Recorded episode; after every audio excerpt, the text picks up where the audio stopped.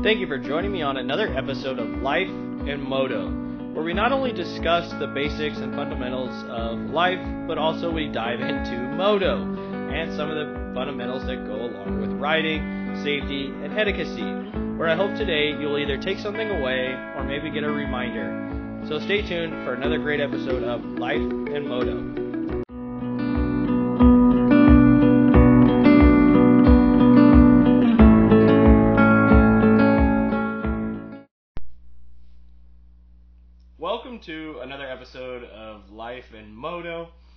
Been a little bit absent between the new year, the holidays. I actually ended up getting a little sick, a little under the weather. Made things a little bit harder to get up and make these podcast episodes, and I apologize for that. I've even kind of let social media slip away just in the sense of just not posting as much, and I apologize. and so, what we're going to do is we're going to start the new year out with some just basics. And everybody, I hopefully had a safe, wonderful New Year's, and hopefully everybody had, you know, a great resolution to start this year out with, and just kind of hoping that everybody has great goals. And so with that, you're going to start seeing, you know, there's a huge rise in dirt bike sales over the last two to four years now. And it's kind of crazy, you know. You might be thinking like, where's everybody going? What are some of the things that people are doing?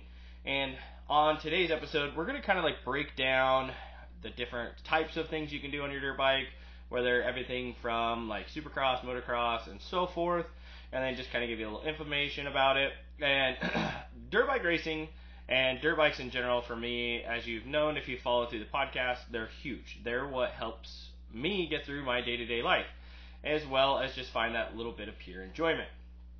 I even got to do a little bit of riding over the weekend right before I started to feel like garbage.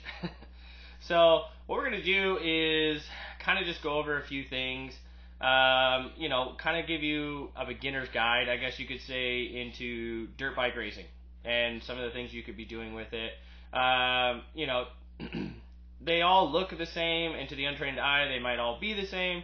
But bikes, you know, they vary from model to model, even in the same size as a 250, 250F, 250, you know, two stroke, WR 250, and so forth. So there's all kinds of different things. So those are all going to play into different, you know, partakings of your what you're looking for when it comes to dirt bikes, riding, track, and so forth. So we're going to get started. We're going to break down some different types of off-road racing so you can decide which discipline suits you and makes you feel like that could be what you're looking at. So you have motocross and supercross. Plenty of folks already know about motocross, which a lot of us already do. And we also know that supercross is coming up as of like T minus four days, I think. We got what? Thursday, Friday, Saturday? Oh, three days. We got three days. And hopefully all of you have your supercross fantasy leagues picked. Just saying. um, the terrains can range from dry and sandy to wet and muddy. Races begin at a starting gate with all racers in the same class starting side by side with their engines running. Races consist of two sessions that are 12 to 30 minutes plus two laps in length and are called motos. The scores from each moto are combined to determine the overall winner. Between practice and both motos, you, motos, you will end up with a on the track for a total of less than two hours. Now, Supercross is similar to motocross, but the races are typically held within stadiums and arenas. We also have what's called arena cross, which is huge. I've actually, even a couple of people I know, did the arena cross when it came here, and I think both those people that I happen to know of got hurt, but that doesn't mean you shouldn't do it or try it. it makes it much easier with it being a supercross to be seen and heard because it's in a stadium. Supercross draws more fans than any other form of motorcycle racing in the United States. Compared to motocross, supercross courses are usually wound up tighter, bigger jumps, and shorter straights. Racers can sometimes jump to 35 feet in the air and cover 75 feet in distance. So, with that, we obviously all know those basics. So now we're going to jump into some other things, such as like hare scrambles, sometimes referred to as cross country or hare scrambles are raced on natural terrain over a course approximately 3 to 8 miles in length. They usually do not feature the intimidating high jumps of motocross or supercross, but generally include very tough terrain including rocks, roots, water crossings, mud, and some steep hills. Racers start on roads based on the class they are racing. Each road goes off in 30 second intervals, starting with the most advanced groups to reduce passing as much as possible. Since courses include narrow wood trails, dead engine starts are common, where your bike must be turned off and started only when the flagman raises the green flag. Racers will typically race between one and two hours, getting as many laps in as possible as fast as they can. Racers with the most laps and shortest laps, uh, shortest elapsed time wins. Now, there's also the Grand National Cross Country. I won't go into that too much, but kind of the same idea, same sense. And we also have the Enduro, which is kind of like our desert racing that we have here. Um, they're really cool. Not so much seen out this way as much. But then we have, sorry, I'm reading everything I wrote down on my tablet today. Um, so, with all of that, you know, there's different types of bikes, racing, starting by linking up with your local organizations that promote them. There are a ton of resources online to find regional and national race series. Some will require an AMA membership, which can typically be purchased at the event. Someone usually is there, and usually a race official or even a club leader, whoever's putting the event on, will always be there for anybody that's new and needing to get help. Uh, before you actually go there, though, one thing I will stress, and before you actually go to a race, be sure your bike is in good enough shape and that you've done everything maintenance wise. You have a spare part, some fuel, water, and food. Just because most off road racers, aside from motocross and supercross, you'll carry a hydration pack or a fanny pack. So that's something huge. Like a lot of people go out there and they kind of think that you know they forget that. It's just something a lot of people I see forget. But one of the things I could say is please, please, please make sure that you actually go ahead and do that because it's huge. Uh, not having the right stuff can make all the difference. So let's see here. Um, what are some other things I wrote? Just a sec here. Gotta get it. Oh man, oh man. Gotta, good old technology takes a little bit to pull up everything I wrote. Um, um Gas and oil. Have more than what you need so you don't come up short. Tools. These are some. Bring your basics. So you got bring tire irons, box wrenches, a socket set, a screwdriver set, pliers, an air pressure gauge, and a tire pump. That's huge. Uh, parts and accessories bring an extra air filter and an extra brake lever and clutch lever. Keeping an extra chain on hand isn't a bad idea either, just because we never know that stuff does happen. Um, each of those items are fairly inexpensive, but can sure enough ruin a day of riding if you don't have those. And that just even goes for just going out and riding with your boys or riding with the friends and family. Uh, let's see. Uh, additional items.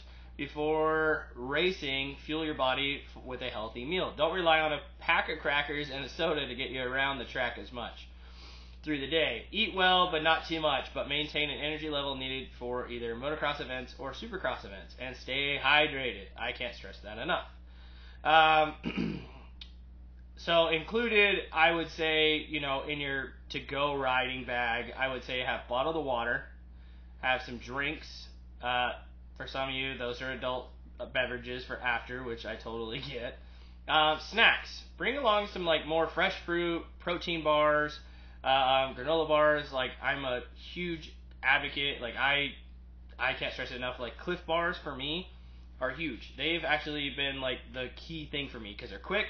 You can just eat them on the go as well as you know, like you're coming to the pits, like when I'm doing desert. I can grab one, break it in half, and just mow it down while I'm fueling. So that's huge. And then also like for me, I always find that my sugar levels are usually really, really low after a race.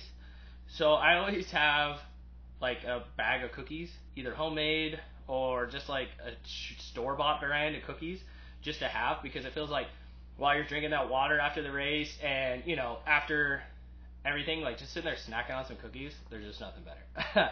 um, a chair, uh, that's huge, and a lot of people don't think about that because like right after a race, your body's gonna want to like either just like sit down, shut down, or just want to unwind, and our bodies are going to be sore. Having that chair is kind of huge. Um, just for especially if you're doing like motos, like it's kind of nice. You can come off the track, you can sit in a nice comfortable chair, and kind of just catch your breath and catch your you know your motivation again. Um, so with that, I mean, there's just like different things. Like I mean, for yourself, like I would always recommend to you know have a nice jersey, maybe have an extra jersey just in case. Um, have your nice set of gloves. I always have two pairs, sometimes three pairs, just depending on um, what kind of event I'm doing and how the conditions are. Because if it's super wet, super muddy, having that dry set of gloves to like try to put on real quick is so much better. Just because it gives you better control of your bike, better grip of the bike, and just kind of like nice to have. Goggles, goggles are huge. I am kind of like bad about it. I think I'm like a woman with shoes, but when it comes to goggles, I have way too many. But it's never a bad thing, and especially when I go to places like Cycle Gear and they have sales on them for like 15 bucks, you get a pair of goggles. Like, can't beat that. Um, and they don't have to always be the best brand and like the best name. They just have to work and keep your eyes safe and keep the dirt and grime out of them. um, so riding pants are huge in the sense of like I see it all the time. Guys will go out just wear their jeans and their boots. There's a lot that I can just say. Um, you know, you can have issues with your buckles breaking, all kinds of stuff like that. Um, socks, I'm a huge advocate for like knee-high socks, but I also wear like a legging style material under because I wear a big knee brace, and the socks don't always come up to my thighs, and that makes it a little bit harder, a little more uncomfortable. Sorry, as you can tell, I'm still not 100%. Um, but yeah, those are just some of the things that you know I just wanted to kind of cover, talk about real quick, kind of get us back into 2024 with a little bit more of the moto and you know podcast and just kind of going from there. I am going to continue to try to do one every day um, like I've said, until otherwise. But at this moment, I'm just doing it day by day. And I was apologize for being a little behind. I just between the holidays and not feeling that great, got a little tore up with the sense of not being able to, and I apologize. So, anyways, I hope everybody has an amazing year. I'm looking forward to getting out there more. I missed out on this last weekend's hair of the dog because I wasn't feeling good and so forth. So let's all just kind of keep an eye out for those. Don't be afraid to DM me to let me know that there's an event coming up, so I can either be there to help, you know, spread the word, or help be there just for you know body if somebody needs help out there. Um, either way, don't be afraid to ever reach out. And yeah, thank you for joining me on another episode of Life and Moto. Thank you for joining me on another episode of Life and Moto where I hope you either learned something new or maybe took away something. Either way, I hope it was a great experience for you. And as always, keep two wheels down and never let life bring you down.